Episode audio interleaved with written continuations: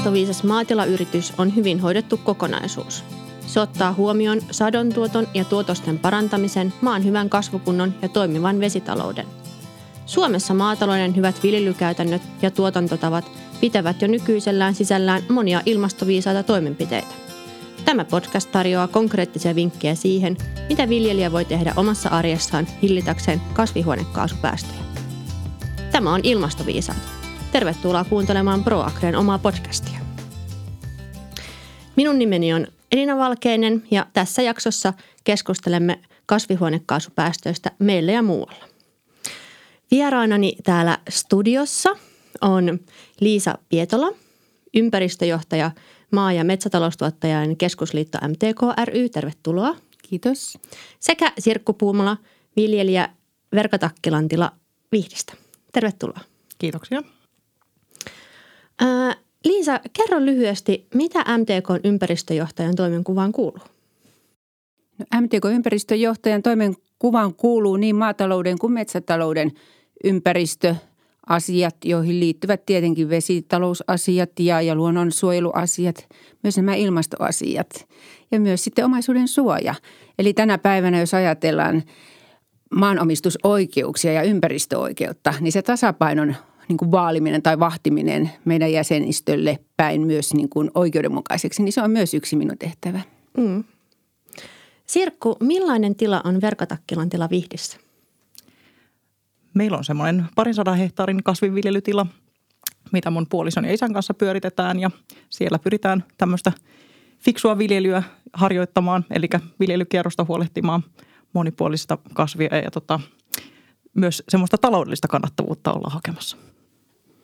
Liisa, avaisitko hieman maatalouden osuutta kasvihuonekaasupäästöistä meillä ja muualla? No maatalouden päästöthän rakentuvat dityppioksidista, metaanista ja sitten hiilidioksidista. Ja kun tässä on kyseessä kolme kaasua, niin se on vaikea niin kuin arvottaa, että mitä milloinkin lasketaan. Ja usein on näin, että otetaan vain nämä ei-hiilidioksidikaasut, eli dityppioksidi ja metaani. Ja se on meillä 11 prosenttia. Mutta sitten kun otetaan mukaan tämä hiilidioksidi, niin mennään siihen parinkymmenen prosenttiin meidän Suomen kasvihuonekaasupäästöistä. Ja tästä puuttuu sitten se sidonnan osuus, mihin palataan varmaan tässä puheessa vielä enemmänkin. Mutta maailmassa sitten, jos ajatellaan, niin meillähän on kasvihuonekaasupäästöt vieläkin lisääntyneet globaalisti kaikilla sektoreilla. Ja se on semmoista luokkaa vähän päälle 50 miljoonaa hiilidioksidiekvivalenttitonnia ja Suomessa se eksakti luku, jonka katsoinkin tuolta juuri viime vuodelle oli sitten 56,5, että me ollaan niin kuin promille luokkaa Suomessa ää, näissä kasvihuonekaasupäästöissä. Ja sitten Suomen osuus tosiaan on alle, alle tämän globaalin keskiarvon, joka on noin, noin vaihtelee 21-37. Onko sun mielestä maatalouden rooli arvoitettu ilmastokeskustelussa oikein? No tämä on tietenkin vaikea kysymys siinäkin mielessä, että otetaanko mukaan se hiilidioksidipäästöt yksin, niin kuin nyt usein tehdään. Eli se on se 11 prosenttia plus sitten vielä meidän energiasiivu siihen pieni siivu päälle plus sitten hiilidioksidipäästöt muun muassa turvemailta. Ja jos näin tehdään, niin se ei ole oikeudenmukaista, koska meillä on myös paljon sitä takaisinkytkentää fotosynteesillä – Eli me, kun kasvatamme kasveja niin pellolla kuin metsissä, me koko aika sidomme hiilidioksidia mm. ilmakehästä. Ja tämähän on maailmanlaajuisesti nimenomaan se ratkaiseva asia, jolla me voidaan saavuttaa ilmastoneutraalisuus.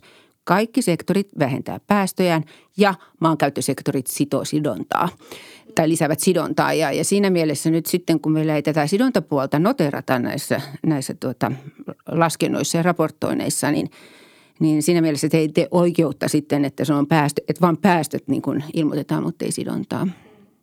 Et maatalous on tosi vaikea pala tässä niin kuin arvottaa ja vertailla juurikin tämän takia, että on kolme kaasua ja, ja sitten tosiaan niin toisesta ja sitten on sekä tämä päästöelementti että sidontaelementti. Ja jos se sidontaelementti jää pois, niin eihän se tee oikeutta, koska samalla pellolla, samalla neliöllä tapahtuu hiilen kiertoa, joka ikään kuin sitten kompensoi sitä päästöä.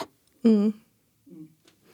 Ää, mitä sun pitäisi huomioida enemmän tässä niin kuin koko ilmastokeskustelussa? Mitä osa-aluetta? No nimenomaan sitä takaisinkytkennän mahdollisuuksia ja niin kuin tsempata maankäyttösektorin ihmisiä eli, eli meidän, meidän jäseniä ja, ja tuota metsänomistajia viljelijöitä siihen, että kannattaa kasvattaa pellolla ja metsissä kasvavia kasveja. Eli hoitaa, hoitaa peltoja ja metsiä niin, että siellä on sitä aktiivista kasvua, koska silloin sitä fotosynteesiä tapahtuu. Et sitten kun kasvit maatuvat, niin silloinhan ne on päästö, päästölähde, eli, eli se fotosynteesiaktiivisuus. Ja se pitäisi tunnistaa tässä – että ihmisen rooli on ihan hyvä tässä ilmastonmuutoksessa nimenomaan tämän kautta, että me sidotaan sitä hiiltä kasvaviin mm. kasveihin. Mm. Ja tämä ikään kuin nyt uupuu tästä ja vääristää sitten esimerkiksi maataloudenkin osuutta ikään kuin tässä mm. kokonaiskuvassa. Äh, säkin olet paljon puhunut siitä, että, että se päästöjen laskentatekniikka, siis se ihan niin kuin äh, itse niin kuin laskentatekniikka, että se on niin kuin ihan väärä. Niin minkäla, onko se sun mielestä jo vähän niin kuin – menty parempaan suuntaan siinä vai onko siinä vielä jotain niin kuin viilattavaa? On menty paljonkin parempaan suuntaan. Eli mä nyt ymmärrän sen, aluksi mä en ymmärtänyt ehkä sitäkään, että kun sadonkorjuu on siellä tapahtunut ja, ja viljat lähtenyt pois niin kuin kärryillä pois siltä pellolta, niin se hiili, mikä sieltä lähtee, niin sitä ei näy missään. Se, sitä ei lasketa. Sadonkorjuun ollaan nielun ikään kuin mulle sanottiin mm. tilastokeskuksesta. Ja mä sitäkin vähän niin kuin ajattelin, että no onhan se siltä pellolta niin kuin kuitenkin sidottu. Ja se pitäisi siinä niin kuin laskea niihin taseisiin, päästöjä sinonnan taseisiin, jotta voidaan aidosti mennä kohti resurssitehokkuutta. Mutta näyttää siltä, että siihen menee vielä aikaa ennen kuin, niin kuin alkutuotanto oikeasti erotetaan tästä ruoka koko sektorista sillä lailla, että me saataisiin pitää ne myös ne viljakärryn hiilet niin kuin omassa taseessa. Mutta sitten on tämä, että sinnehän jää paljon olkea ja, ja tuota, nurmibiomassaa vaikka mitä ei korjata, niin sitä nyt ja puhutaan kasvijätteistä esimerkiksi tai tähteistä, karikkeesta, niin niitä nyt on malleihin syötetty mm. kuitenkin, että, että niitä esimerkiksi kivenäismailla otetaan huomioon, mutta esimerkiksi organisilla, organisilla mailla ei ollenkaan vieläkään malleissa oteta. Ja sitten, sitten tuota nämä juuri, juurien arviointia, kuinka paljon se juuribiomassa siellä on niin pysyvää ja mihin asti sitä katsotaan, niin siellä on vielä paljon töitä ja odotetaan niin kuin uutta, uutta dataa ja, ja fotosyntesimittauksia kirkkailla kammioilla, jotka mittaa aitoa niin kuin yhteyttämistuotetta sinne maaperään, eikä pimeillä kammioilla, jotka sitten mittaa vain päästöjä. Et paljon on menty eteenpäin, mutta laskentasäännöt laahaa perässä. Niin, eli se tutkimus on vielä vähän niin kuin kesken siellä. Joo, on, mutta, mutta faktat, faktat on meidän puolella. Että ihan selkeästi, kun on ollut ohjausryhmissä näissä tutkimusryhmissäkin, niin, niin sieltä se tulee. Kyllä se sieltä tulee ja meidän pitäisi nyt vaan niin kuin – jäsenillekin luoda usko, että, että kyllä, kyllä se sieltä niin kuin se hiilensidonta vielä noterataan, mutta aikaa tässä nyt näyttää vielä menevän. Mm. Mitäs Sirkku? Ja mä tuohon ehkä just sanoisin, että kyllä mä jollain tavalla uskon, että meillä jäsenillä, maanviljelijöillä, metsän omistajilla, meillä on se ymmärrys siitä, että sitä on tapahtuu. Ja laskenta totta kai on niin kuin hyvä ainakin pitkässä niin kuin aikavälissä saada niin kuin täsmäämään sen kanssa, että mitä, mitä on niin kuin se todellisuus. Me tiedetään mm. aika hyvin se, että luonto ei ole kauhean yksinkertainen asia myöskään niin kuin saada saattaa laskennassa paperille, mutta toisaalta sitten just myös meillä niin kuin viljelijöillä esimerkiksi olisi hyvä niin kuin rooli ja niin kuin tietynlainen vastuu myös tuoda tämä asia, vaikkei se laskennassa vielä näkyiskään, niin sitten kuitenkin tässä keskustelussa niin kuin esille, että, että kuinka paljon hyvää myös tehdään, että puhutaan hyvin paljon nykyään niistä päästöpuolesta, mutta nimenomaan tämä sidontapuoli on siellä se vastapuoli ja siinä meillä on tosi hyvä, tärkeä urakka edessä ja ollaan sitä tehty ja tullaan tekemään. Mm, nimenomaan. No Sirkku, minkälainen suhde sinulla on luontoon ja ympäristöön? Se on mun työpaikka ja mun työkaveri ja, ja tota, tota, semmoinen, joka nostattaa rimaa sille työn tekemiselle sillä tavalla, niin kuin, että, että aina, aina löytyy uusia haasteita, uusia tota, tämmöisiä niin kuin mielenkiinnon kohteita. Että se on semmoinen tietynlainen niin kuin mysteeri, mitä niin kuin on haastavaa lähteä tutkimaan, että kun mä teen jollain tavalla, niin miten, miten se luonto tavallaan vastaa ja minkälaista vastetta se niille mun mun tota, tota, työn tekemiselle niin kuin antaa, että tuleeko sieltä semmoinen satokuun, mitä toivon ja, ja miten se sieltä muodostuu ja miten mä pystyisin sitä niin kuin tukemaan. Mm. Oletko sä nähnyt jotenkin ilmastonmuutoksen niin kuin teidän tilalla? No mulla on viljelijän ura vielä aika alkuvaiheessa, että mä oon ollut vasta seitsemän vuotta tässä mukana. Ja tota, sen nyt voi ainakin sanoa, että mikä vuosi ei ole niin samanlainen kuin edelliset, että, että on, on ollut erilaisia vuosia ja jopa semmoisia vaikka ääriviä vuosia. Nyt tässä viime vuosina on ollut kuivaa ja märkää ja, ja tota, kyllähän siellä niin tavallaan se semmoinen luonnon haastavuus on niin ollut hyvin esillä. Että kyllä mä niin sen jollain tavalla koen, että, että siihen meidän täytyy pystyä löytämään niin kuin tavallaan varautumista ja niin kuin ratkaisuja myös, että miten me pystyttäisiin tässä muuttuvassa tota, ilmastossa jatkossakin sillä tavalla kestävästi tuottamaan ja saamaan sieltä kuitenkin sitä hyvää satoa hmm. pelloista tuotettua. Näetkö sä ilmastonmuutoksessa jotain niin kuin suoria uhkia tai mahdollisuuksia? Varmaan molempia löytyy. Uhkat on nimenomaan sit se, että, että, tota, että jos riskit on, tai niin kuin jättää niin kuin liian huonosti sen riskien hajauttamisen, niin sieltä voi sitten tulla jonain vuonna jollekin kasville esimerkiksi ihan täydellinen tuho, tai ettei satoa päästä esimerkiksi korjaamaan. Ja toisaalta sitten taas samalla tavalla ehkä myös mahdollisuuksia, että ehkä meillä on, on sitten 10, 15, 20 vuoden päästä sitten jo tota, tota, mahdollista esimerkiksi niin kuin kasvivalikoimaa laajentaa. Esimerkiksi syysviljojen viljely on ymmärtääkseni tässä nyt kuitenkin jo ymmärretty lisätä, että meillä on jo semmoiset hyvät kasvukaudet, että, että ne pääsee hyötymään siitä kevätkosteudesta ja mm. talvet ei ainakaan järjestelmällisesti ole niille liian ankaria ja pystytään niin kuin sitä kautta esimerkiksi satotasoja nostamaan ja toisaalta ne syysmuotoiset kasvit on myös hyviä siinä, että siellä on nimenomaan tätä Liisankin mainitsemaa, että siellä on niin kuin talven aikanakin, meillä on pitkä syksy, tälläkin hetkellä eletään marraskuuta ja tota, lunta ei vielä ole, niin tota, tota, siellä on sentään vihreitä, vihreitä kasvua niinä päivinä, kun yhteyttämistä voi tapahtua, niin, mm. niin siellä on jotain, mikä niin kuin maan puolesta olisi siihen niin kuin valmistautunut. Oletteko te tehneet teidän tilalla jotain toimia ilmastonmuutoksen johdosta? Se on ehkä haastava kysymys siinä mielessä, onko siinä ollut aina se ilmastonmuutos niin kuin se eh, lähtösyy. Varmasti se on ollut niin kuin yhtenä päätöksenteon niin kuin mm. taustalla, mutta kyllä nimenomaan tätä niin kuin viljelykasvivalikoiman laajentamista ja sitä, että otettaisiin enemmän niitä tota, talvehtivia kasveja. Sitten me ollaan esimerkiksi nurmia otettu viljelykiertoon mukaan, vaikka meillä ei niin kuin omaa karjaa ole, mutta me ollaan ajateltu näin, että se on niiden peltojen kasvukunnon kannalta semmoinen äärimmäisen hyvä – hyvä tota, vaihe tavallaan sinne viljelykiertoon. Silloin pystytään myös tekemään näitä peruskunnostustoimenpiteitä, piiriöiden avauksia ja muuta. Ja tota, tota, kyllä mä näkisin, että siellä on myös se meidän oma karja siellä maanpinnan alla se mikropieliöstö, jolle niin kuin tavallaan sitten nurmivuodet on myös hirmun tärkeitä, että tota, tämmöisiä ainakin nyt on otettu niin kuin käyttöön. Ja sitten nyt tässä nyt niin kuin ehkä tämmöisiä – jotka on enemmän kytköksissä tähän ilmastokeskusteluun, niin sitten näiden aluskasvien viljelyä mm. otettu mukaan. Ja mi- mitä kaikkia aluskasveja teillä on?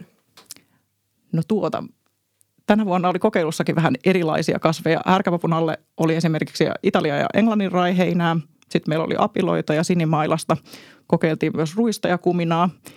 ne oli ehkä vähän semmoiset villimmät kortit, mutta tota, sanotaan näin, että se oppi kokemuksista tai kokeiluista tuli, että tota, kokemusta karttui ja tavallaan sitä oppii, näki vähän, että miten eri kasvit niin kuin tänä vuonna nyt sitten niin reagoi siellä härkäpuvun alla ja voi ehkä tässä nyt sitten lähteä niin kuin tekemään sitten ensi vuonna semmoisia erilaisia jopa niin kuin tämmöisiä kasviseoksia sitten sinne aluskasveihin ja sitä kautta sitten niin kuin varmistaa sitä, että olisi niin kuin ympäri lohkoa semmoinen hyvä tasainen aluskasvipeitto myös. Mm. Kerropa vielä tuosta teidän lannoitusstrategiasta. Me ollaan puhuttu siitä jo aikaisemminkin, että niin kuin teidän täsmällä lannoituksesta. Joo.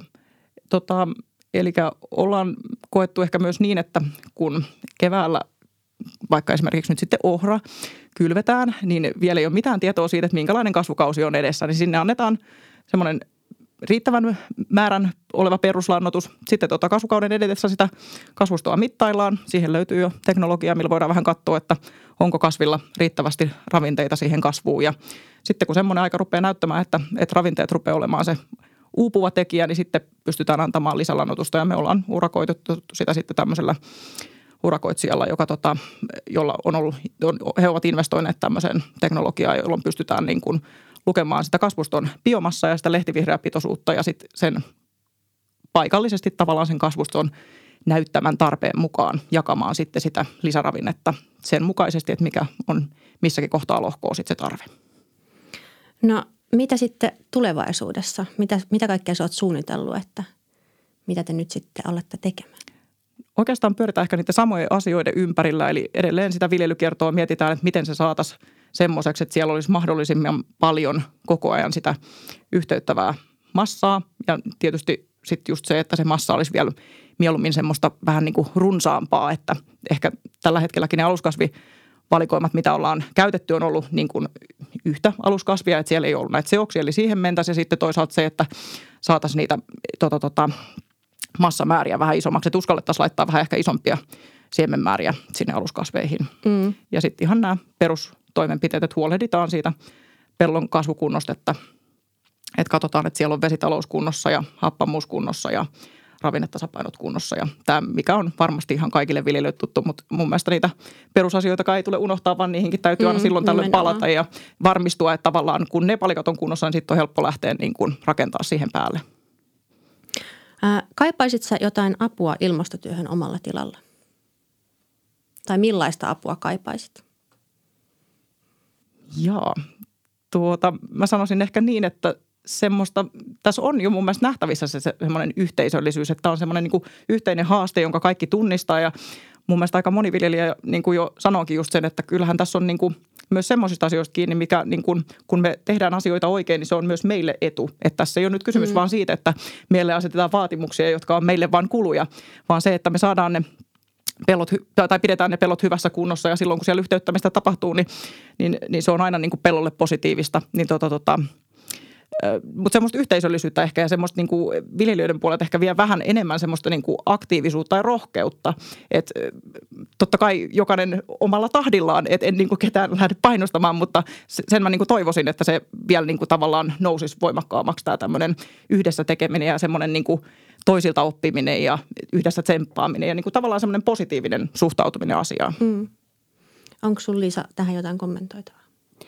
Joo, kiitos. Kuuntelin, kuuntelin todella keskittyneesti ja, ja tässä tietenkin tämä kannattavuusasia tulee ensinnä, ensinnä mieleen, että, että monet on niin huonossa tilanteessa sitten tämän tilan kannattavuuden kanssa, että se askel siihen, että he, heillä olisi varaa ostaa niitä siemeniä vaikka keräjäkasveihin tai maan näihin sanerauskasveihin. Nehän on aika kalliita kuitenkin ja näin, että, ja sitten, että onko varaa ottaa sitä viljelykiertoon sitä maa-alaa ja kyllä se sitten niin kuin vaatii investointeja ja sitten jos pellot on päässyt jo vähän huonompaa kuntoon, siellä on putkiremonttia meillä varmasti aika monella lohkolla. Että, ja se tiedetään hyvinkin, että kalkitusvajetta myös on, eli näitä pellon perusparannuksia on, tota, olisi syytä tehdä, ja, ja, ja, mutta tämä niin kuin ruoantuotannon huono kannattavuus, se on se ensimmäinen semmoinen varmaan kysymys tässä, mm. että et, et miten, miten sitten, ja se jatkuvuus myös, ja tietenkin tämä yhteiskunnallinen paine, niin kyllähän tämä heijastuu, että, että kyllä siellä niin kuin meidän elinkeinojen tämmöinen – sanotaan nyt tämmöinen,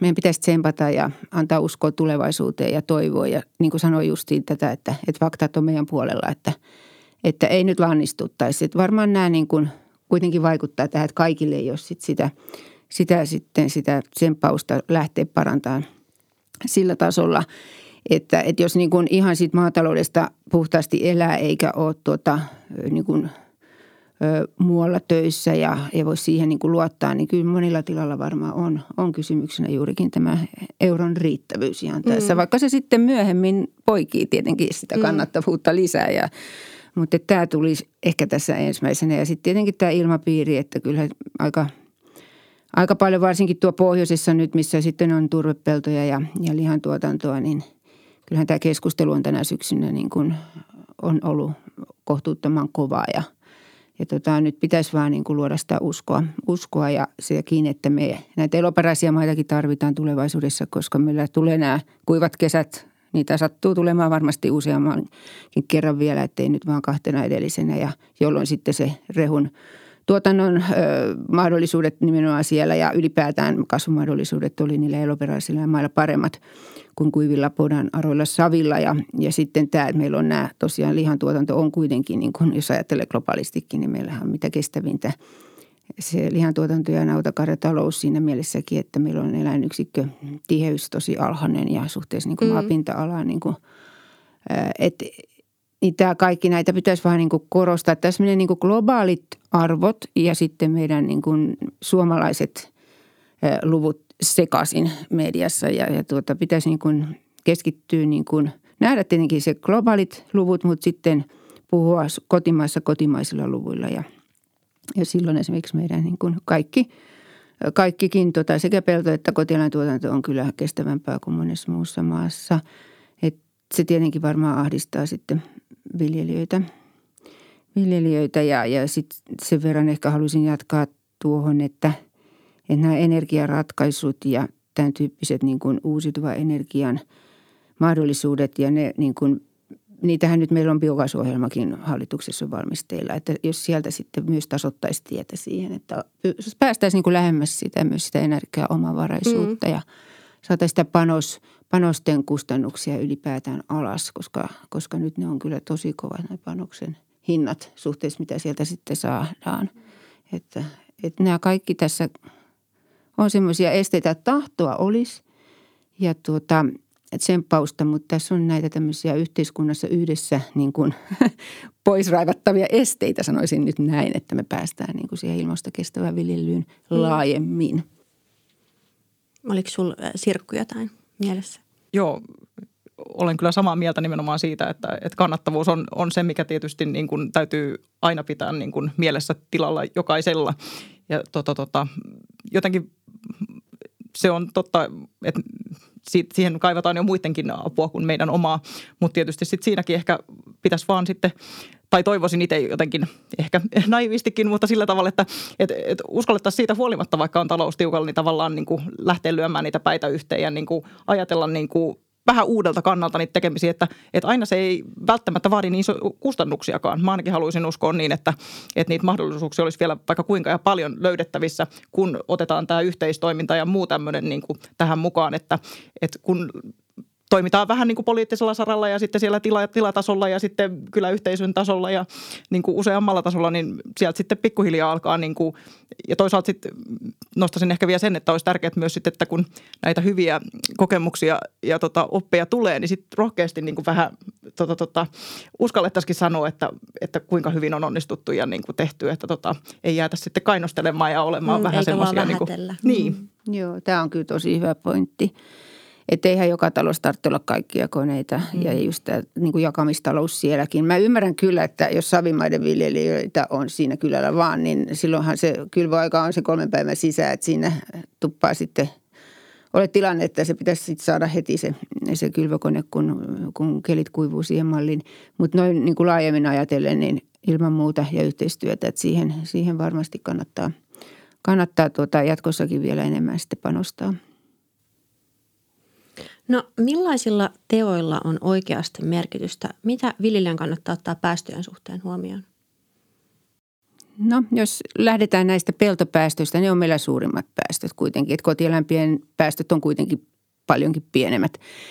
Eli tuota, jos otetaan tämä hiilidioksidipäästöt tässä ja nämä ditypioksidipäästöt.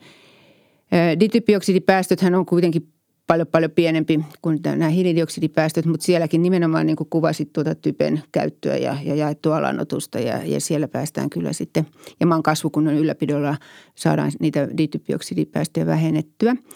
Eli se on lähinnä sitä typpilannotusasiaa, mutta sitten jos ajatellaan hiilidioksidin päästöjä, että niitä saadaan vähennettyä, niin se on se maanmuokkauksen vähentäminen ilman muuta.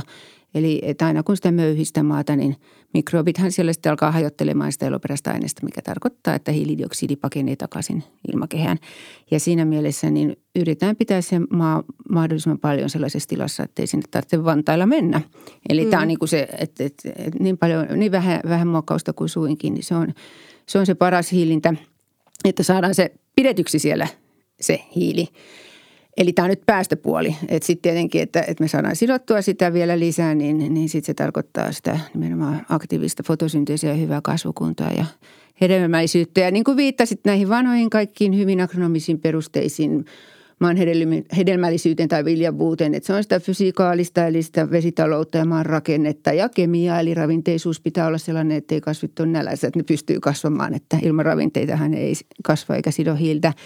Ja sitten tämä biologinen puoli, että me arvostetaan näitä meidän mikrobeja ja yritetään hoitaa, hoitaa sillä lailla, että ruokitaan sillä, sillä hajoavalla eloperäisellä aineksella niitä. Niin, niin tämä kaikkihan on äärimmäisen, äärimmäisen tärkeää ja varmaan viljelijätkin sen niin kuin ymmärtää, mutta sitten se peitteisyys tässä, että oikeasti että sitä maata ei parane myöhä, niin kuin möyhentää. Että se ei ole mikään hyvän isännän merkki, että hän muokkaa kunnolla, vaan nyt hyvän isännän merkki tai emännän merkki on se, että jättää mahdollisimman paljon tota, peltoa koskematta ja yrittää saada sinne hyvän kasvuston. Ja uusi teknologiahan sen antaa meille myöden. Eli nyt on niin kuin, tämä maatalousteknologia on edistynyt niin paljon, että – Jopa savimaat voi jättää kyntämättä ja, ja suorakylväteknologia on kehittynyt ja sinne voidaan laittaa rivivälikasveja tai aluskasveja. Kylvökoneet on sellaisia tänä päivänä ja et kyllä me niin on mahdollisuuksia, että niin nämä vanhat agronomiset perusfaktat plus sitten tietoisuus siitä, että pidetään se maa kasvu, kasvipeitteisenä ja kasvussa ja vähän vain muokataan, niin se on ehkä sitä uutta, mitä pitää vielä laajemmin viedä. Vai oletko tunnistanut samaa. Kyllä, juu. Ja just tämä, niin kuin, että on tietysti turvallista mennä semmoisella tavalla toimien, mikä on niin kuin tehty pitkään ja on, mm. näkee, että edelleenkin on, on niin kuin tavallaan toimiva lopputulos, että sieltä saadaan niin kuin, tota, tota, oraat kasvamaan ja, ja tota, sato kasvamaan. Mutta ehkä just tässäkin tulisi se, että sitten vaan rohkeammin pitäisi myös kokeilla sitä, että yhdyn tähän, että savimaat usein nostetaan semmoisiksi, että, että ne on niitä haastavia ja vähän niitä minuuttisavia, että siellä täytyy keväällä olla aikaisin. Mutta jos lähettäisikin pikkusen kokeilemaan, että entäs jos siellä olisikin sitten jo talvesta vihreitä kasvipeitteisyyttä ja voisiko sitten ollakin niin, että kun siellä on ollut sitä yhteyttä käyttämistä ja mikrobiaktiivisuutta, niin se maa olisikin pikkusen tuota, tuota, kevyemmin muokattavissa, kun ehkä ollaan perinteisesti totettu ja uskallettaisiin jättää vielä vaikka yksi, yksi tuota, tuota, muokkauskerta pois tai pikkasen keventää, ettei otettaisikaan niin syvälle niitä, niitä muokkaussyvyyksiä. Niin ja tavallaan ihan kannustaisin kyllä siihen, että, että vähän joka kevät kokeilisi, koska tämäkin on sitten semmoinen, että kevät ja toinen ei ole niin kuin samanlaisia. Että, että tekisi edes sitten semmoisia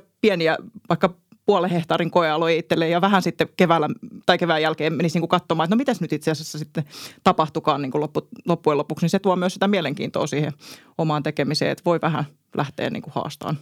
Joo, kyllä. Aivan, aivan näin. Ja tämähän on tämä ilmastonmuutos nyt tuottanut sitä, että joka, joka talvi ei enää tule routaa mukavasti noille saville. Ja – hyvän routatalven jälkeen ei se tarvitse paljon mitään. Kun, ei, mutta sitten, niin, eli tämä just, että me saataisiin sitten niin semmoisia korvaavia toimenpiteitä, jos ei meillä tule hyvää talvea, koska meillä ei tule olemaan niitä enää sillä lailla.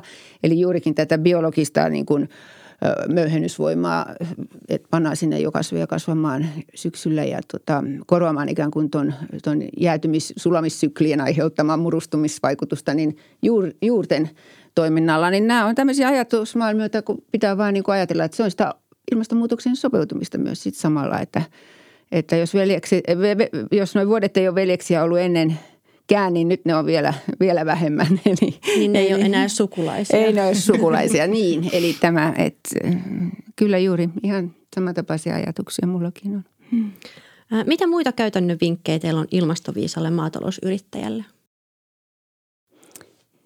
No tietenkin sitten ylipäätään haluaisin painottaa tätä myös niin kuin lannan sijoittamista ja lannan käsittelyä. Kyllähän se kuitenkin on yksi osa myös sitä, sitä tuota, että saataisiin ne ravinteet tehokkaasti käyttöön, käyttöön eli, eli tuota, ei olisi sitä pintalevistystä enää. Eli yritetään saada, meillä on siihenkin hyvät, hyvät systeemit olemassa, että saadaan se sinne pinnan alle ne ravinteet – ravinteet ja, ja täm, niin kuin, että kyllä ne niin kuin kaksi selkeää asiaa on. Se peitteinen viljely ja, ja, ja tuota sijoitus, lannan tai lannoitteiden sijoitus. Ja sitten tietenkin nämä hyvät, hyvät tota, perustoimenpiteet, eli kalkitukset ja ojitukset on kunnossa, niin, niin niillähän pääsee, pääsee todella pitkälle. Ja sitten nimenomaan tämä, että maa kasvaa ja se voi hyvin. Ja jos sulla on huono kuntoinen kasvulohko, niin parempi jättää kylvämättä. Mä melkein sanoisin näin, että sitten se pannaan lepäämään ja se kunnostetaan, että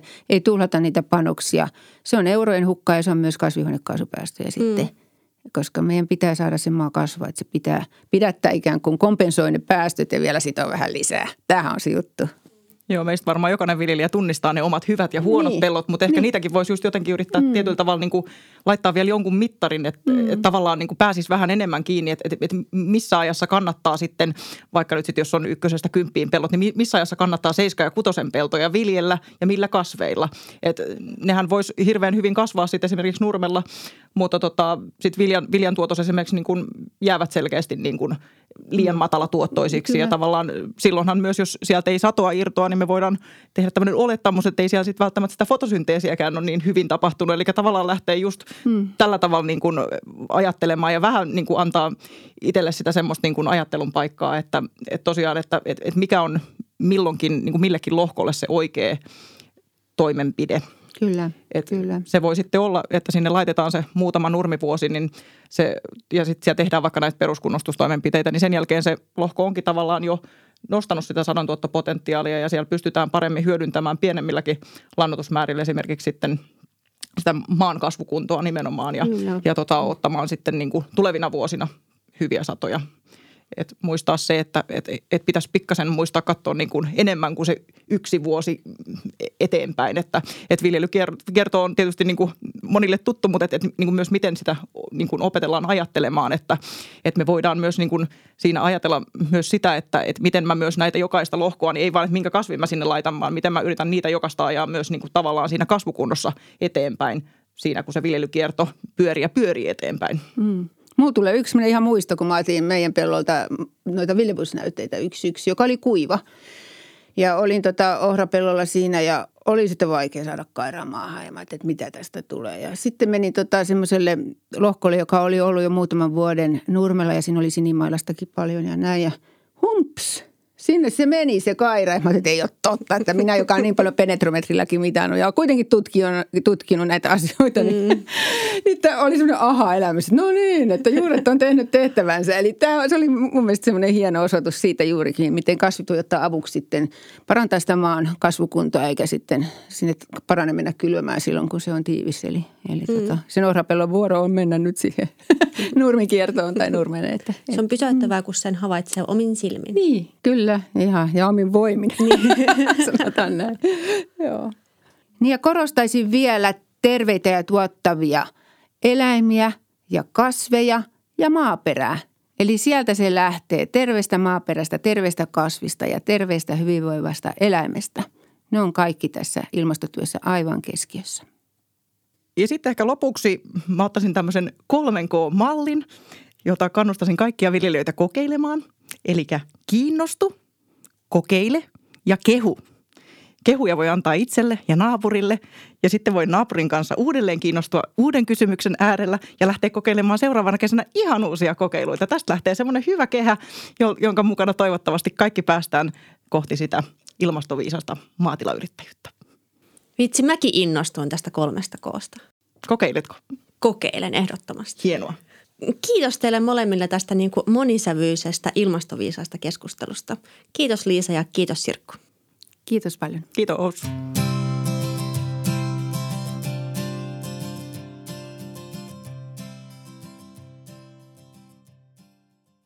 Haluatko tietää lisää maanviljelijän roolista ilmastonmuutoksessa?